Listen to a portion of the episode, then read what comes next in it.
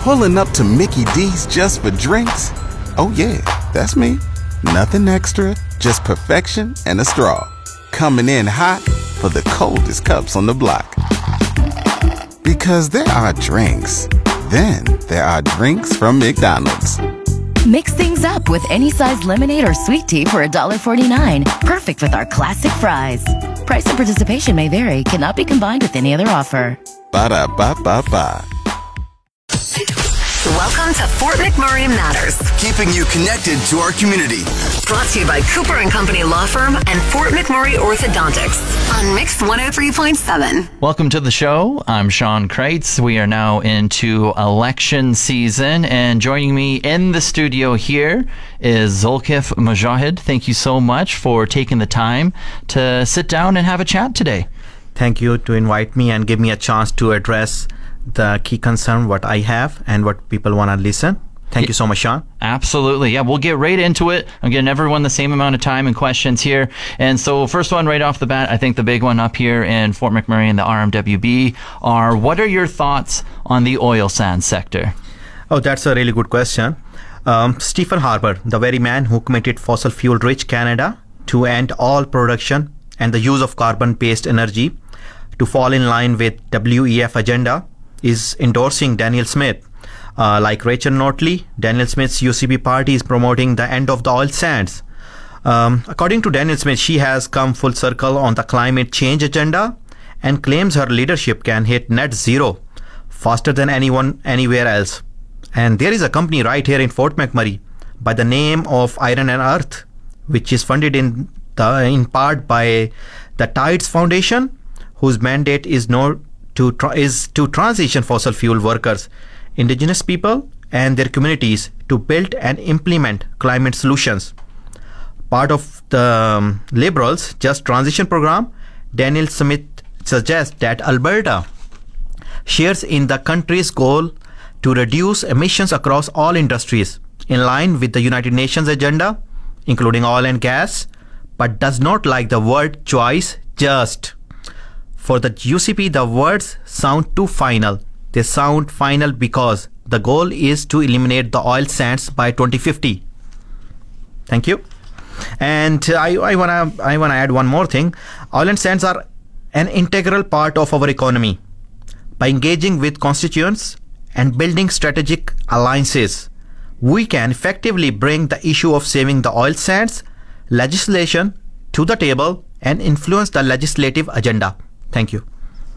And I think I heard a little bit about emissions in there. Do you have any plans or policy regarding uh, just the emissions from oil sands? Uh, yeah, although too deep to dive into here, there and carbon capture projects in with the Liberals, NDP, and the UCP have partnered and agreed to spend billions of taxpayers' dollars. To date, Alberta has committed almost $2 billion to support these projects, looking more like corporate mafia than supporting the people of this province. I encourage residents of Fort McMurray to look up carbon capture painted number US 81190991B2 for more information. Elected representatives in Alberta and Canada must be challenged on this tre- treasonous betrayal of the people. Thank you. And then the next question, we'll just transition a little bit here, is just with centralized dispatch and uh, just the province ambulance and EMS wait times. They've been kind of in crisis a little bit. What are your plans for addressing uh, just with all that? I think it was the biggest mistake ever when we centralized EMS. Um, it's not good for any local community uh, when you do something centralized. So I believe I need to bring back EMS locally so they can address properly and there will be a sh- less time to respond. Um, and one more thing I want to add we do have very l- uh, shortage of uh, doctors, nurses, and paramedical staff. And I do have a plan to bring surgeons back, which used to be there, but not anymore. I want to bring them back.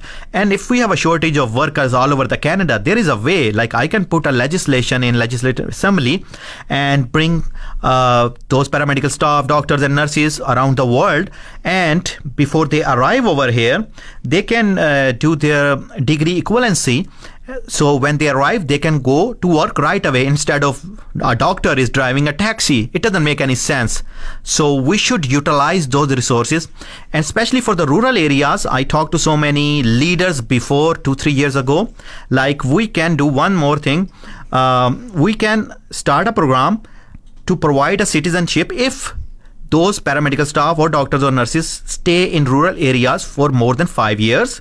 Then we can offer them a citizenship and you know when somebody live in 5 years in any area they have strong bonding towards that area. Same like i came in 15 but my family came here in like 50 years ago my first uncle. Now i have like 50 to 60 family members in fort mcmurray wood buffalo constituency. And i don't want to leave my hometown which is fort mcmurray now. So for me canada is fort mcmurray. So that's what i want. Thank you. And then just plans uh, with the economy, inflation. Do you have any plans to address that? Yes, the biggest uh, problem we are facing right now is taxes. Uh, we need to reduce the taxes, and there is another issue we are facing globally as well, and Canada is facing. Uh, it's a food shortage. Recent reports of food shortage coming is a real concern globally. We have already seen the cost of food go through the roof, largely in part to the global agenda of eliminating the consumption of meat I plan to develop a small farms initiative program to educate individuals, families, and communities to become more self reliant.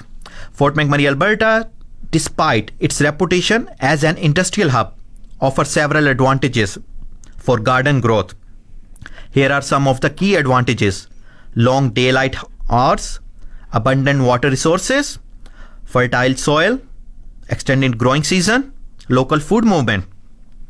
We will conduct market research and engage with potential buyers such as local restaurants, farmers, markets, grocery stores, and floral shops to understand their specific needs and preferences. One of the initiatives that is on my agenda is to create a composting program. Additionally, we hope to create a local agricultural associations or cooperatives to connect with other farmers and access marketing opportunities. Thank you. And now I'll just open it up a little bit. Why did you choose to run and what makes you the right choice, Lukith? Okay, so no matter where you look in this world today, people feel and know something is very wrong. It is not a Fort McMurray thing or an Alberta thing or even a Canada thing. It is a global phenomenon our very survival along with our cherished values of freedom, liberty, and justice are all at stake. The common denominator is the United Nations and their Agenda 2030, which seeks to strip what is left over of our uh, sovereignty by imposing global directives. The people of this province needs to f- firstly acknowledge the lies we have been fed and the non-stop assault on our health our food, and our livelihoods. And I am the only candidate on the ballot May 29th who is addressing the real issues of the day.